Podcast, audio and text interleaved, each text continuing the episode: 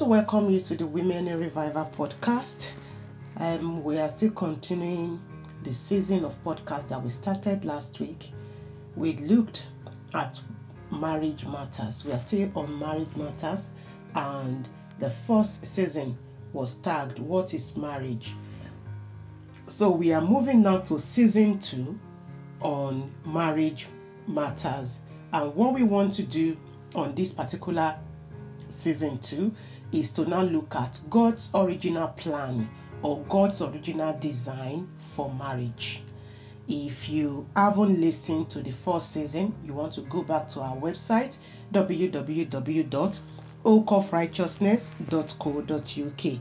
Go on our WIR podcast, and also on our homepage you should be able to access our recent podcast. So scroll down, then you will find our recent podcast.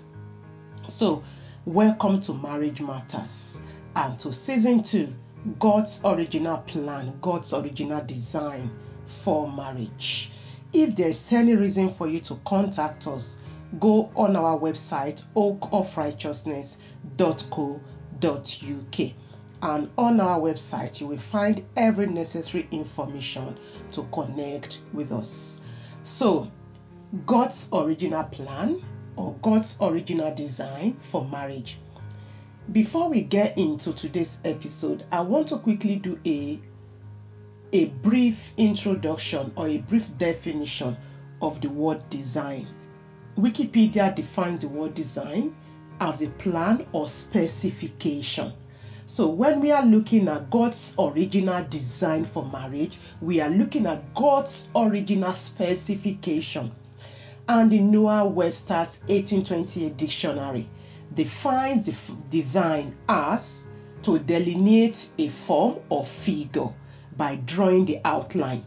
So we are looking at God's outline for marriage, God's sketch for marriage, right?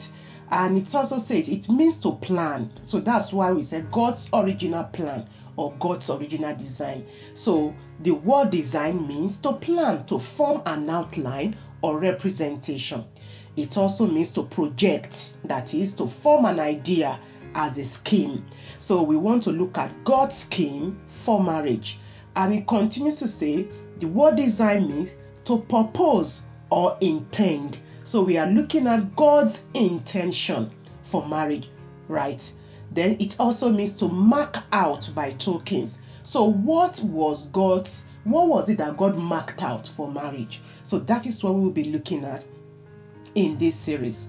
I have come to know that oftentimes the reason why many of us got married, to be honest with you, was for our own selfish purpose. We just want to be married because it's time to get married. But meanwhile, God has His plan, His purpose for marriage, and that is what we'll be looking at. If God helps us to understand the design of God for marriage, honestly, we will see that marriage is first and foremost all about God. So my last definition, according to Noah Webster's 1828 dictionary, says design is to intend to apply or appropriate, right? So what is God's intention? What is it that God wants marriage to look like? So I'm praying that as we go through this particular season, I'm praying that the Lord Himself will speak to your heart. So we are looking at God's plan or God's specification for marriage. And you know that abuse is inevitable when we don't know the purpose of something. For example, an electric kettle is not designed for boiling water on your stove. While an electric kettle boils water, but you won't carry an electric kettle and put it on your electric stove and say, well, I want to boil water. No. So it is quite important for us to understand God, the designer's design and intention for marriage. We are having the breaking away of marriage nowadays. I was reading a book yesterday, and the book was letting me know that, look, the rate of divorce in the church equates the rate of divorce even in the secular world. And actually, survey shows that Christians are divorcing in a higher rate than the secular world. So we really need to have a good understanding of what marriage is. And for some of you might be going through this podcast with us, perhaps you are involved in marriage counseling. It is important to let those who come to you, particularly those who are about to enter marriage, to understand marriage from the biblical point of view and from the grassroots. When I am handling premarital counseling, I am not just interested in dealing with marriage from the surface. I want us to go back to the beginning of marriage, to the one who created marriage. Because right from the beginning, marriage is to tell God's story. Marriage is all about God. So I'm praying that the Lord will challenge all our hearts as we go through this series, so that you and I will value our husbands, we will value our marriage, we will use our marriage as an implement that puts God on the pedestal. It is important that we know God's design for marriage, God's intention for marriage. And the intention of God for marriage is found in the Bible. If you come across those who work in the bank, for example, for them to be trained to recognize genuine currency, they are usually offered the genuine currency to study and not to observe the counterfeit. They were never given the counterfeit to study. Instead, they would be given the original, a genuine currency to study and observe for a time and a time. Marriages are failing today because our generation, we have been given the counterfeit to observe as the pattern for marriage. We are not seeing the original design of God for marriage. Marriage is a beautiful thing. Marriage is telling the story of God. So on today's episode, let us look at what is God's design for marriage. And God's design for marriage is first and foremost that the husband and the wife will be carrying the person of God. That is the first prerequisite for a Christian marriage. People who are carrying Jesus, bearers of God. Marriage is to serve as a representation of the Godhead. So for a man or a woman to be married, in God's context, you must be a bearer of God. A man and a woman are meant to be carrying Christ, to reflect Him through our marriages. So if I am not born again, if I don't have Jesus in my life, if I don't have Christ, who is the hope of glory, dwelling within me, then I won't be able to typify God's kind of marriage. And I want us to go to Genesis chapter 1, and we read verses 26 to 30. I will probably read it from a few translations. And I read from the King James first. The King James says, "And God said, let us make man in our image, after our likeness, and let them." So you will see that right from the beginning, marriage was never an afterthought. The intention of God was to make them, right? Let us make man. But man is coming in two dimensions. And let them have dominion over the fish of the sea, over the fowl of the air, and over the cattle, and over the earth, and over every creeping thing that creepeth upon the earth. So God created man in His own image. Are you saying? In the image of God created He him, male and female created He them. So marriage was never an afterthought. The man was not an afterthought. The woman was never an afterthought. Right from creation, God planned to make man and woman for the context of marriage. And God said they must be made in the image of God. And they were made in the image of God. So the first people that were brought into marriage were people that were carrying the person of God. They were God's image bearers. And now verse 28 says, God then blessed them. And God said unto them, be fruitful, and multiply, and replenish the earth, and subdue it, and have dominion over the fish of the sea, over the fowl of the air, over every living thing that moveth upon the earth. And God said, behold, I have given you every herb-bearing seed. And it goes on and on. I think I'll just stop here. So the point that I'm driving at is the verse 29, verse 27. So God created man in His own image. In the image of God created He him. Male and female created He them. So God's original design for marriage is that the wife in marriage, the man in marriage, will be God's image bearer. Marriage is having difficulty today because we have husbands, we have wives that are no longer God's image bearer. And if I read this same scripture in the Good News, probably verse 27 of Genesis chapter 1, and then maybe verse 26 and maybe 27, yes. Then God said, and now we will make human beings. They will be like us and resemble us. Are you seeing? So God's design for the man and the woman in marriage is that they will resemble them. A man that resembles God won't be slapping his wife. A woman that resembles God won't be nagging her husband. So God says, we are making human beings who will be like us and resemble us. Then now I will go to verse 27. So God created human beings, making them to be like himself.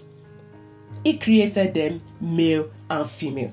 I don't know whether you are getting what I'm driving at. For a marriage to be successful, to be fruitful, I dare say, the man and the woman in marriage ought to be people who resemble God, people who are like God. God's concept of marriage is for the man and the woman who are his image bearers. And if I quickly want to push this further, in the New Testament, in Ephesians chapter 5, from verse 30 to 32, let me quickly read that from the King James. Says, for we are members of his body, of his flesh, and of his bone. Now talking about the Lord Jesus. We are members of Jesus' body, Jesus' flesh, Jesus' bone. 31. For this cause shall a man leave his father and mother, and shall be joined unto his wife, and they two shall be one flesh. This is a great mystery, but I speak concerning Christ and the church. So what do I want to take from here again? The verse 30. We are members of Jesus' body. We are resemblers of him. We are like him. So it is the man and the woman who are members of the body of Christ, who are part of Jesus, who are bearing Jesus in their hearts, that can fit into God's original concept of marriage. And to be honest with you, the problem we are having today in marriage is because human beings have degenerated. We have degenerated from being in God's image. We are now in the image of Adam, the image of man. But God's marriage was designed for the man and for the woman that were bearing his image. And I don't know where you are in your life journey. Are you God's image bearer as a wife? Are you bearing his image? You see the submission of the Lord Jesus, even to his Father. That is what a Christian wife is meant to typify. Are you God's image bearer? Maybe you are a husband listening into this podcast. Are you God's image bearer as a husband? God's plan, God's design, God's sketch is that the husband and the wife in marriage will be carrying his person. And it is my prayer that if you are not in the image of God, maybe you claim you go to church, but you know you are not carrying God. You are only practicing religion. Your marriage will struggle.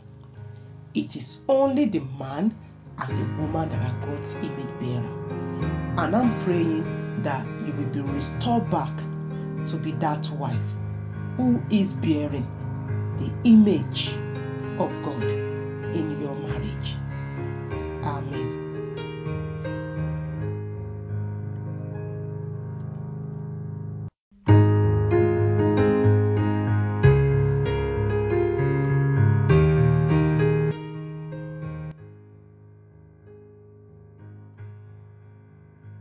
Welcome back to the Women in Revival podcast and to this season of podcast, Marriage Matters, and to this particular season, which we tagged God's design or God's plan for marriage. We started yesterday as we looked at God's number one design for marriage, that God's concept of marriage is that the man and the woman that will be in marriage must be his image bearers. And if you have missed yesterday's episode, do go back to our website, www.oakofrighteousness.co.uk. And if you need to contact us, all the necessary information needed to contact us is on our website. So today, we want to move on as we consider what is God's design for marriage, or what is God's plan for marriage. Now, the plan of God for marriage is that marriage will be a ministry offered to God. Your marriage is a ministry offered to God. So if we look at God's concept of marriage, you will see that it's not first about you. It's first about God. Marriage is to point back to God. So again, we are going to read the scripture that we read yesterday, Genesis 1:26-28, and I read. And it says, "And God said, let us make man in our image, after our likeness, and let them have dominion over the fish of the sea, and over the fowl of the air, and over the cattle, and over all the earth, and over every creeping thing that creepeth upon the earth." So God created man in his image. In the image of God created he him. Male and female created he them. And God blessed them. And God said unto them, "Be fruitful, and multiply, and replenish the earth, and subdue it, and have dominion over the fish of the sea, and over the fowl of the air, and over every living thing that moveth upon the earth." So this is the word of the Lord. So we see from this that marriage is a ministry offered to God. Because there God said, let us make man, right? If you say, let us make man, God said the purpose for making man is that they will have dominion over the fish of the sea, over this, over that. So God made human being to come and be his ambassador on earth. And like I said yesterday, when God was making man, he was making two gender, male and female, because he had marriage in mind. So marriage is to be a ministry offered to God. It's an opportunity to govern for God. It's an opportunity to have power for God. It's an opportunity to occupy the kingdom for God. It's an opportunity to present the kingdom of God. Your marriage is a ministry. It's meant to be a ministry offered to God. As you serve your husband in your home, in every aspect of matrimony, actually, it's meant to be a ministry offered to God. Sometimes women, we can be busy with many things, secular job, even ministry, and neglect our marriage. Meanwhile, your marriage is your first ministry. After your personal walk with God, the next line of priority is your marriage. Your marriage is to be a ministry, a vocation that you are rendering unto the Lord. If I go quickly now and read Genesis 2, you will see further from verse 18-25, and I read, "And the Lord God said, it is not good that the man should be alone. I will make him an helpmate for him." So at this junction, God said, look, it is not good that man should be alone. Man had been alone right from his creation. And then God looked and said, look, at this junction, it is no more good. If you look at Genesis 1, everything, as God was creating everything, the Bible will say it was good. It was good. And actually, at the last verse in chapter 1, the Bible says it was very good. So God's creation was good. The man was good. The earth was good. But by the time we get to this Genesis 2, in verse 18, we see something that wasn't good. And what was it? That man should be alone. Then God made an help. God said, let's make an help that meet his need. Right? And then verse 19, "And out of the ground the Lord God formed every beast of the field, every fowl of the air, and brought them to Adam, to see what he will call them. And whatever Adam called them, called every living creature, that was the name thereof." This is so beautiful. So God said it is no longer good. Then God said, okay, we are going to make a help for the man. And then God created all kind, all manner of animals from the ground. Remember, Adam came from the ground. So these creatures came from the ground. Yet, as close to the ground as they were, none of them could fulfill the ministry God wanted the woman to come and fulfill in the life of the man. And then verse 26, Adam gave names to all cattle, to the fowl of the air, and to every beast of the field. But for Adam, there was not found an helpmeet for him.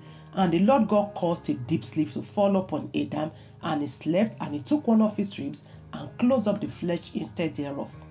And the rib which the Lord God had taken from man, made he a woman, and brought her unto the man. That's verse 22 now.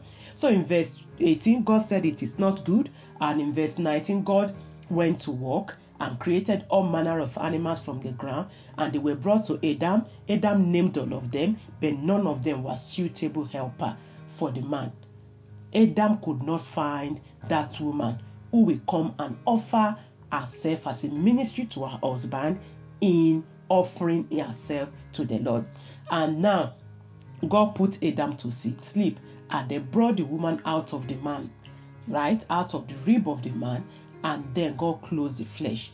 And if you look at that, having closed the flesh, the way we were taught was that there is an emptiness, there is a void in that place. So for every man, for every woman, there is a deficiency, there is a weakness that we are meant to complement. So the woman was brought in to offer a complementary ministry to her husband, yet it is a direct ministry unto the Lord.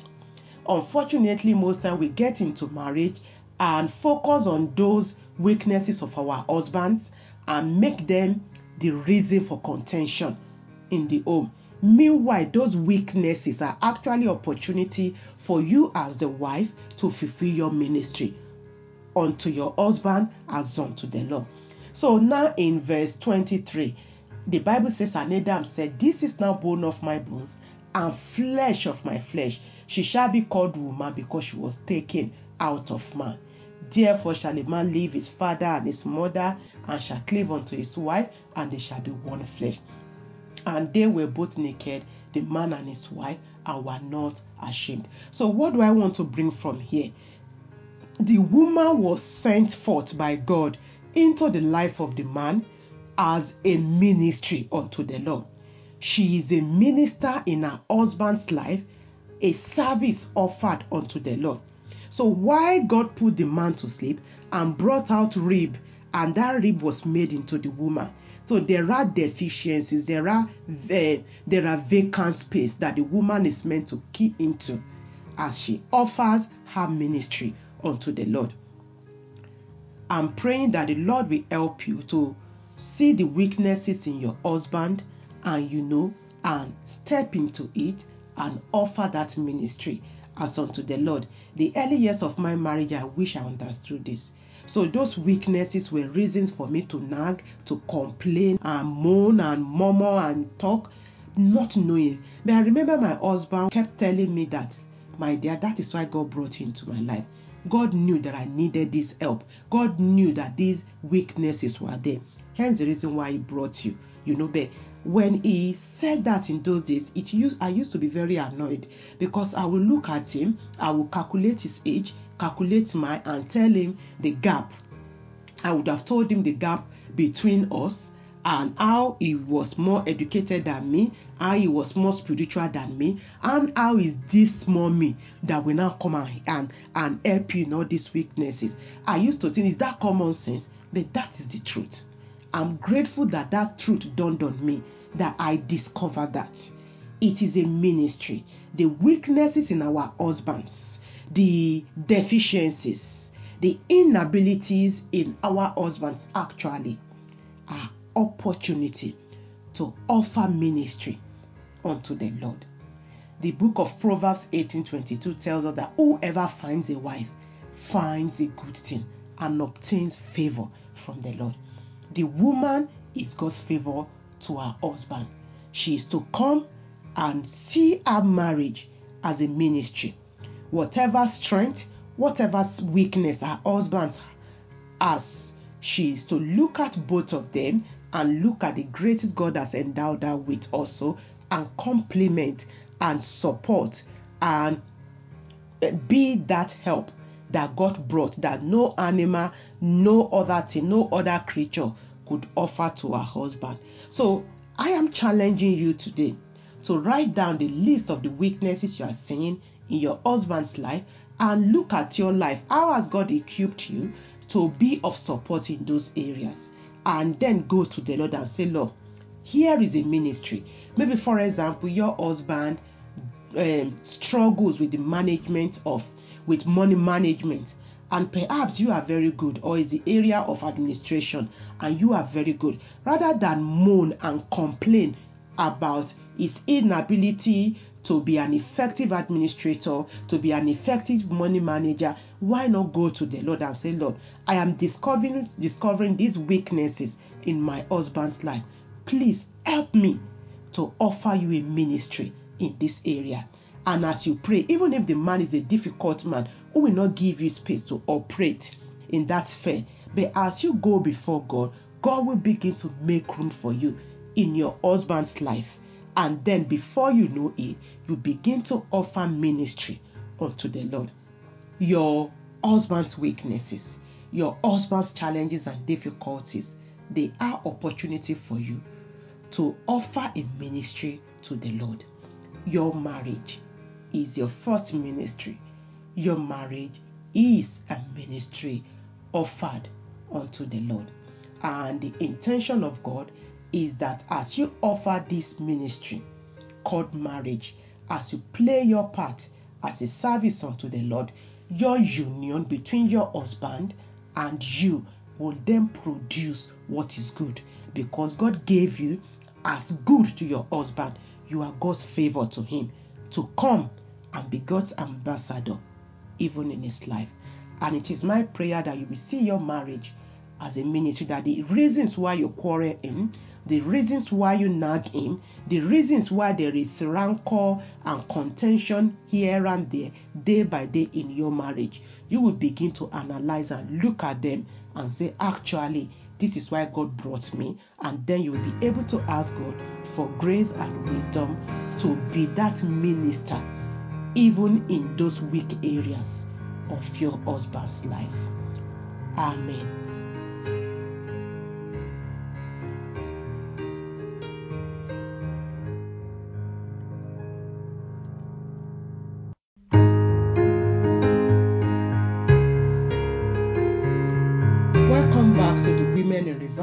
Podcast, and to this particular season of podcast, Marriage Matters.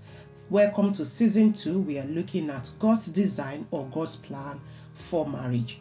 And so far we have seen that God's design for marriage is that the husband and the wife in marriage will be carrying the person of God. They will be God's image bearers. And also we saw last time that marriage is a ministry offered to God. God's design, God's plan for marriage is that marriage will be offered to him as a ministry. Marriage is not meant to be problematic. Marriage is not meant to be challenging and difficult and troublesome. Instead, marriage actually is meant to be a pleasure that we offer unto the Lord. So, if you have missed any episode or any of this particular season, I want to encourage you, go back to our website, oakofrighteousness.co.uk. You can get two of your friends or just a friend, and listen to this together, discuss it, pray into it, and let God speak to your heart. And if there's any reason for you to contact us, do contact us on +44 7944 398 415. Perhaps you need further resources for marriage. We have some Bible study. There is a Bible study entrusted with your marriage that comes with a video. If you contact us, we will be able to help you with that. So today, we want to look again at God's design or God's plan for marriage. And God's design for marriage is that the man and the woman will be one with Christ and then one with each other. I think this is where our problem comes from. Oftentimes, even the ones that claim they are Christian couples, they are not one with Christ. They may be religious, but not one with Christ. And the man and the woman that will enjoy marriage in season and out of season are those individuals who are first yoked with Christ, who have a personal relationship with Christ. So God's design is that the wife, the husband, will be one with Christ in flesh, in bone and body, and then with each other. Actually, marriage is meant to be a relationship that points upward, and out of our relationship with God, then it flows into our relationship with each other. So for me, marriage is both vertical and horizontal. You know, first a relationship with God, and then a relationship that flows to each other. So we are going to read a few verses again today. So let's go and read the book of Ephesians. And I will read Ephesians chapter 5, verse 30 to 32, and it says, "For we are members of his body, of his flesh, of his bones." Let me pause there. We are members of his body, of his flesh, and of his bones. So this has implication. Whose member are you? Whose bodies? I don't know how to put this now. Whose body do you belong to? You know, the bone of cows differs from the bones of dogs. The bones of dogs differs from the bones of hens. I hope you know this. So whose bones are you? Are you the bone of Christ? Are you the flesh of Christ? The flesh of tilapia differs from the flesh of salmon, even though both are fish. So what am I saying? Marriage in God's plan is that it will be first the man, the woman is part of Jesus's body, of Jesus's flesh, and of Jesus's bone. And again, this is where it's taking me to your personal relationship with God. Do you know that when we have a personal walk with God, when we are misbehaving as wives, the Holy Spirit will nudge our hearts. When you are spoken rudely to your husband, the Holy Spirit will tell you. When your husband has done something to you that hurts you, the Holy Spirit will know how to bring you comfort, whereby you won't take it on your husband again. Are you in union with God? Are you in union with Christ? Are you member of Jesus's body, of Jesus's bone, of Jesus's flesh? Is his blood flowing in your veins? This is where marriage problem starts from. We have many who are married to each other, but they are not married to Jesus. They may be busy in church, they may be workers in church, but actually they are separated from Christ. So if we are separated from Christ, it's only a matter of time. Separation will begin to flow in our relationship with each other. Marriage was conceived by God. Marriage is God's idea. And as such, for you to enjoy your marriage, you need to be in union with Christ. If I go on to another scripture, Genesis 2 now, verse 22 to 25, it says, permit me to read it from the Good News. And it says, "He formed a woman out of the rib and brought her to him." Are you seeing? So first we've dealt with the need to be one flesh with Jesus, one bone with Jesus, one body with Jesus. It's not enough to be part of a local representation of the body of Christ, but you need to have a union with Jesus Christ himself. And now we then see, according to this Genesis 2:22, that the woman was formed out of the rib that was taken from the man. So while you are in union with God, then the union with your husband. Then the man said, "At last, here is one of my own kind." So I don't know how to put this across to you. If you are understanding this, you are one of your husband's kind. I remember my husband used to say to me in those early days, early weeks, early months of marriage, when I've misbehaved, he would say to me, "My dear, your misbehavior is not your problem, it's me."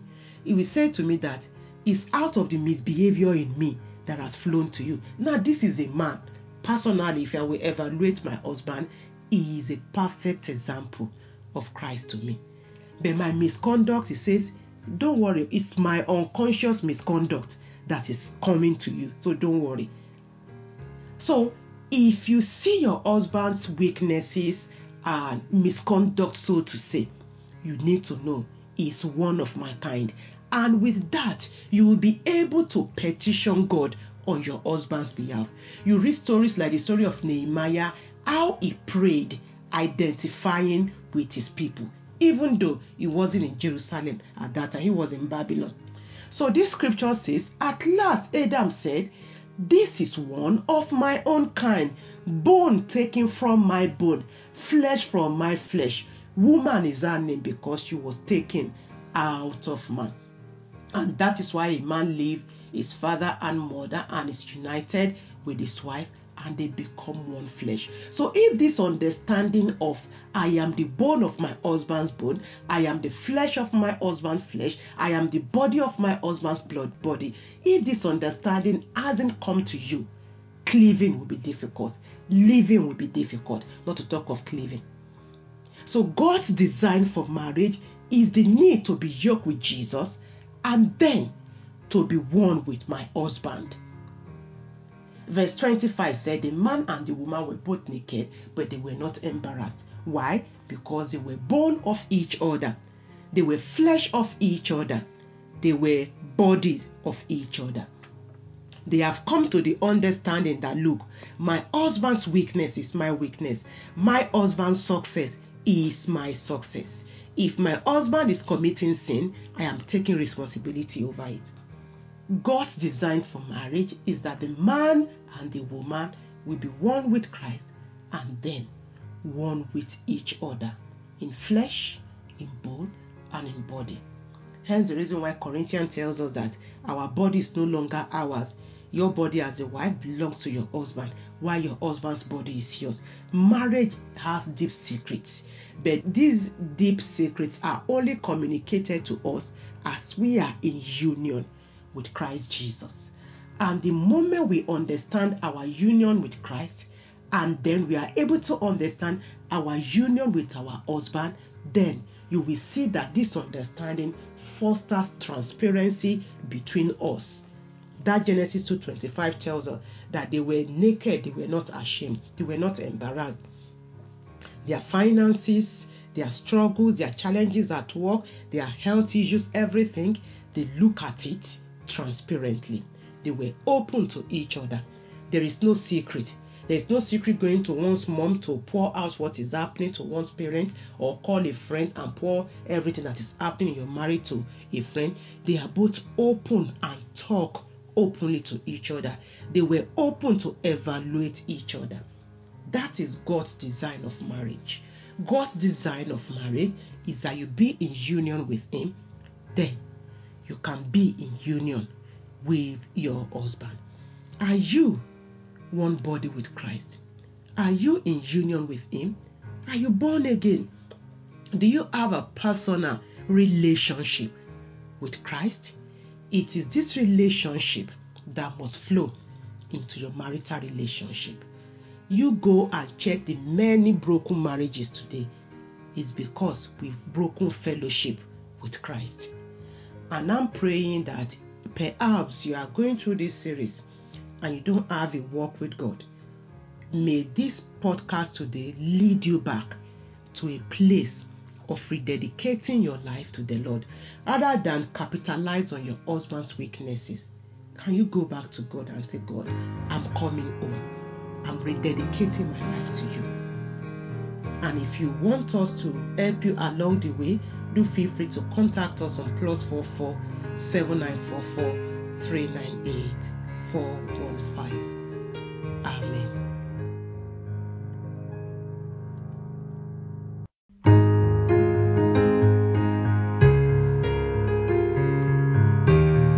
Thank you so much for joining us on Women in Revival, and particularly on this season of podcast, Marriage Matters. We are on season 2 as we look at God's design or God's plan for marriage. So far, we have seen the plan of God for marriage, that God's plan for marriage is that the man and the woman in marriage will be his image bearers, and that marriage is meant to be a ministry offered unto God. And we saw yesterday that marriage is meant to be a relationship where the man and the woman are in union with Christ first and then with each other. So today, as we continue on this season 2, we want to look at marriage was designed to be a relationship where there is living and cleaving. So God's design for marriage is that there will be living and there will be cleaving. And a situation where you are married, but you are still much more attached to your parents. Everything that goes on in your marriage, you tell your mom, you tell your dad. There are friends that you are updating about events in your marriage. Then there is no living yet. And without living, there can't be cleaving. The day you are saying yes to your husband, actually, you are saying bye-bye to your parents' ideas, to your friends' ideas. You are submitting to the leadership, to the authority of another for your life. So there needs to be a living. Sometimes women, it's the ideas that you have put together for years. Some of us, we are well educated than our husbands, or some of us, we are well placed in our vocation than our husbands. And you are not willing to leave that idea behind. I'm not saying leave your vocation. Leave that idea behind that, oh, I am much, much more superior than my husband when it comes to vocation. You know, so you are very proud at home. You are very rude. You look at your husband and you're saying to him, how educated are you? And your mouth says all sorts of things. Or perhaps actually you are the one sponsoring him going back to school. And that becomes an issue. You are not living. There is no living.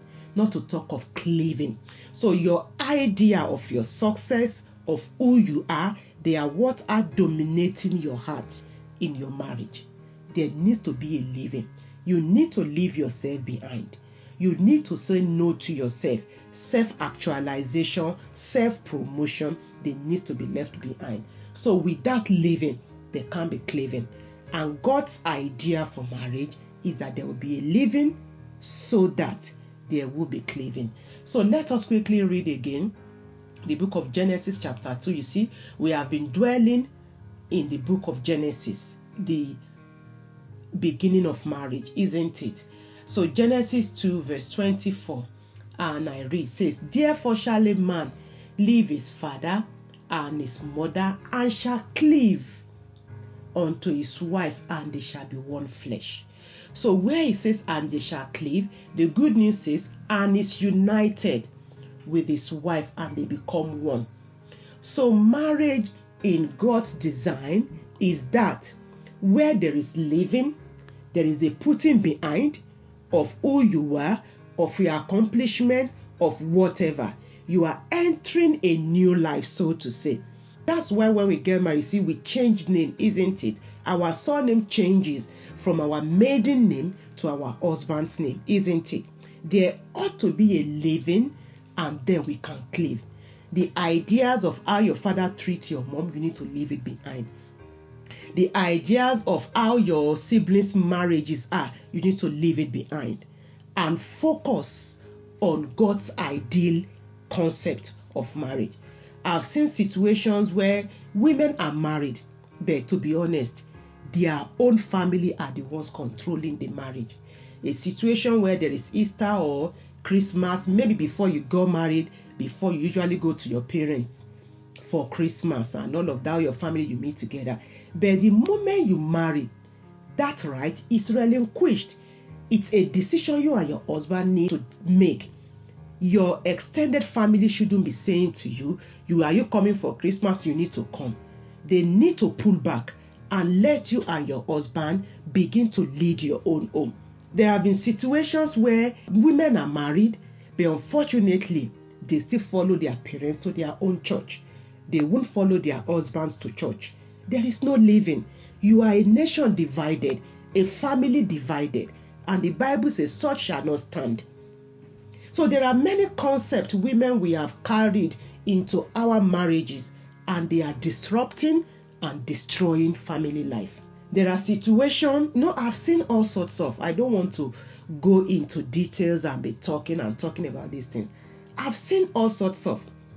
So you need to be careful. There needs to be a living and form a bond with your husband. Start your life. Start your own family principle, which might be differ from the family background you are coming from. As long as the bond you and your husband are forming, the family principles, the family ethos that you are forming, as long as they are biblically grounded, then that's fine. So I'm praying that the Lord will help you to live and then to cleave. That is to embrace your husband, embrace his ideas as long as they are not sinful. Don't go about comparing your husband to your brother-in-law, to your father, to your pastor, to the husbands you have seen. When you are doing that, you are not living. You are still clinging to others. You are bringing your husband to become other people. So you need to live. Live your ideology and then embrace the husband God has given you. My husband may not be your kind of husband. For example, I tell you, my husband, he talks a lot. Maybe yours is quiet. Thank God for my husband. So the need to live and then embrace the type of man God has given unto you. Don't go comparing lists with your friends. I know women will do that. Don't go in this day of social media and be reading all sorts of ideas on marriage. We have many marriage gurus now on our social medias. Don't follow them. You need to embrace God's idea of marriage. A friend may say to you, oh, I can't take that. My husband can never try that with me. That is not true.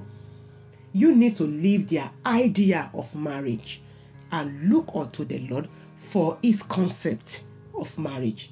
And try to understand the man God has given you.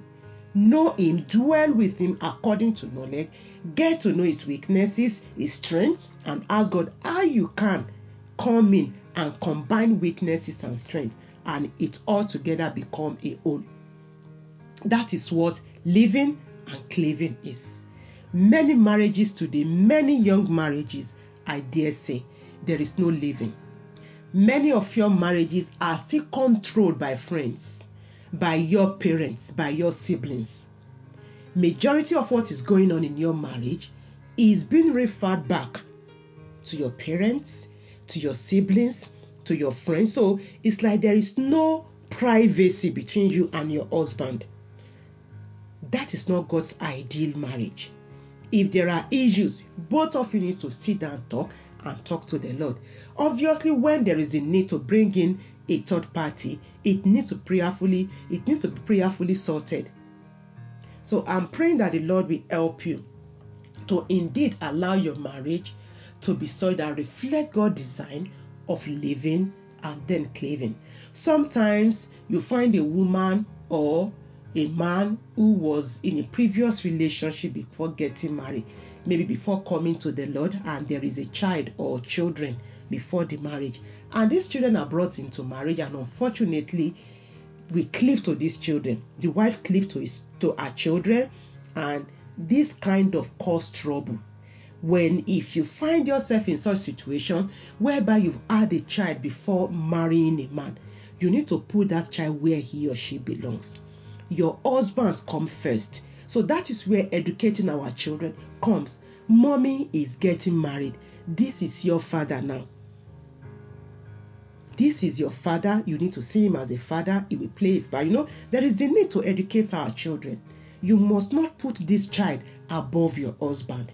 There needs to be a living and cleave with your husband and form a bond and form a team even for the upbringing of that child.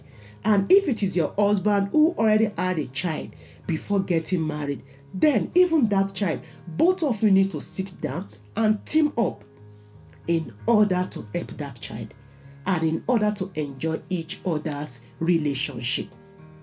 This is very, very vital. This is very, very crucial. Where you need to seek counseling, do seek counsel from godly people. So marriage in God's concept is such where there has to be a living where there has to be a cleaving. And when living and cleaving occurs, there is companionship. Marriage is enjoyable, both in thick and thin, in sickness and in health. It is enjoyable. I wish I can begin to share you some wonderful stories of my marriage. I do say, if I'm privileged to come back to earth again, I don't mind marrying my husband. He's such a lovely man to marry. Marriage is such a privilege that transcends our ease, that transcends our happiness, our joy, our sorrows, our sadness. So when there is living and there is cleaving, there is true companionship, and also there will be true sexual fulfillment, because it's part of marriage. Again, it is because we are not living that we are unable to cleave even with our husbands in sexual fulfillment.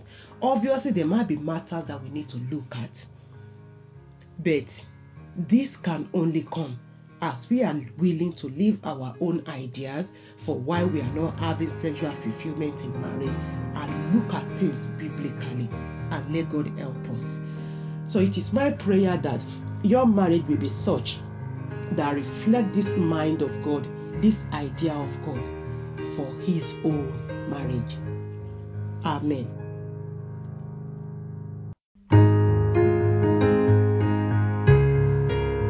Welcome back to the Women in Revival podcast, and thank you so much for joining us to the end of this season 2, God's Design or God's Plan for Marriage. I hope it's been a blessing to you. If they're sending it for you to contact us, go on our website www.oakofrighteousness.co.uk. The number to contact us on is +44 7944 398 415. Yes, so far we have looked at a few issues on God's concept, God's design, or God's plan for marriage, and we saw that God's plan was that the husband and the wife that will be in marriage, they will be his image bearers. And we also saw that marriage is meant to be a ministry offered to God, and that the man and the woman will be one first with Christ and then with each other in flesh, in bone, and in body. And then we also saw that marriage was designed to be a relationship where there is living and cleaving. And as we round up today, I'm praying that whatsoever state your marriage is, the Lord would have used this podcast to encourage your heart, to equip your heart. If you need further support, do contact us. Go on our contact us page on our website and contact us, and we'll be willing to offer you support. Today, as we round up this season 2, God's Design or God's Plan for Marriage, let us look at another design for marriage. God designed marriage to be for the raising of godly children. I don't know if that makes sense. God's plan for marriage is that it will be for the raising of godly children. We are having many children in Christian, so to say Christian homes, the children that are not following God. Meanwhile, the reason for Christian marriages is that God will come to your house one day and find for himself a godly child, a godly young lady, a godly young man. So let's quickly read the book of Malachi chapter 2, verse 15. Malachi 2:15. And I will read a few translations. The King James says, "And did not he make one, yet had he the residue of the Spirit, and wherefore one, that he might seek a godly seed." I will stop there. That's all. The NIV says, "As not the one God made you, you belong to him in body and spirit. And what does the one God seek? Godly offspring." That is what God is seeking for. God's design for marriage is not just that you will bring forth children, but God's intention is that every Christian home will produce godly children. This is the reason why God has brought you into marriage. The New Living Translation says, "Didn't the Lord make you one with your wife? In body and spirit as you are his, and spirit you are his, And what does He want? Godly children from your union. What God is seeking for, God's design for marriage, is that Christian marriages will produce for Him godly children. The Israelites of old understood this, and many of them pursued this.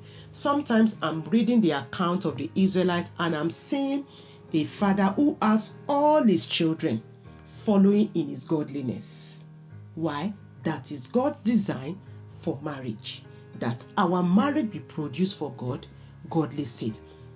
That the baton of godliness will be passed on to our children.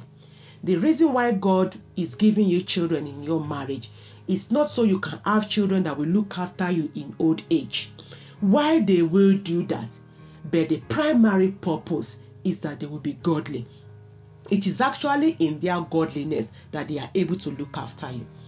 And also, the reason why God has given you children or will be giving you children in your marriage is not to say, well, I've got children, thank God, I'm not barren.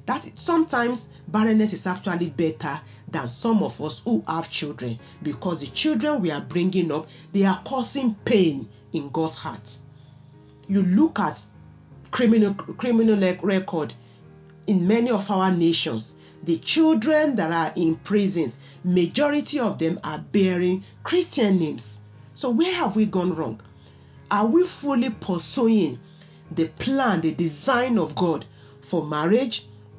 I have a dear sister, sometimes when she's talking to us on the matter of raising sons, she's crying, she's saying, look, we need to raise our sons. Majority of them are landing in prisons.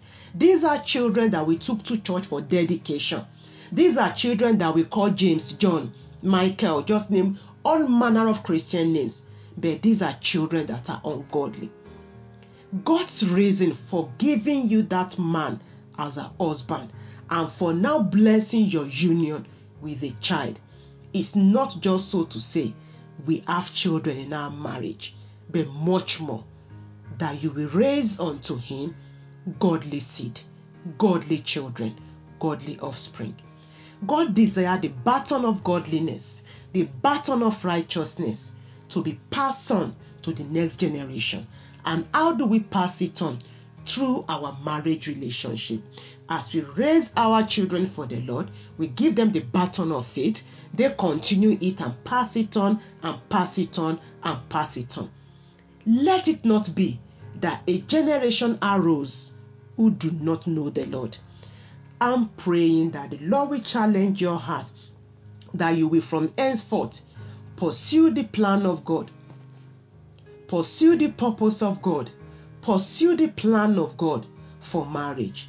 That your marriage will be for the upbringing of godly children. Not children that will be causing pain in the heart of God and even in their generation. Perhaps you are already struggling in the upbringing of your children. Perhaps you need support. Why not contact us on +44 7944 398 415. God is able to redeem. His hands are not too short to deliver, to set free, and to restore your children. It is my prayer that your marriage will produce both now and for eternity godly offspring.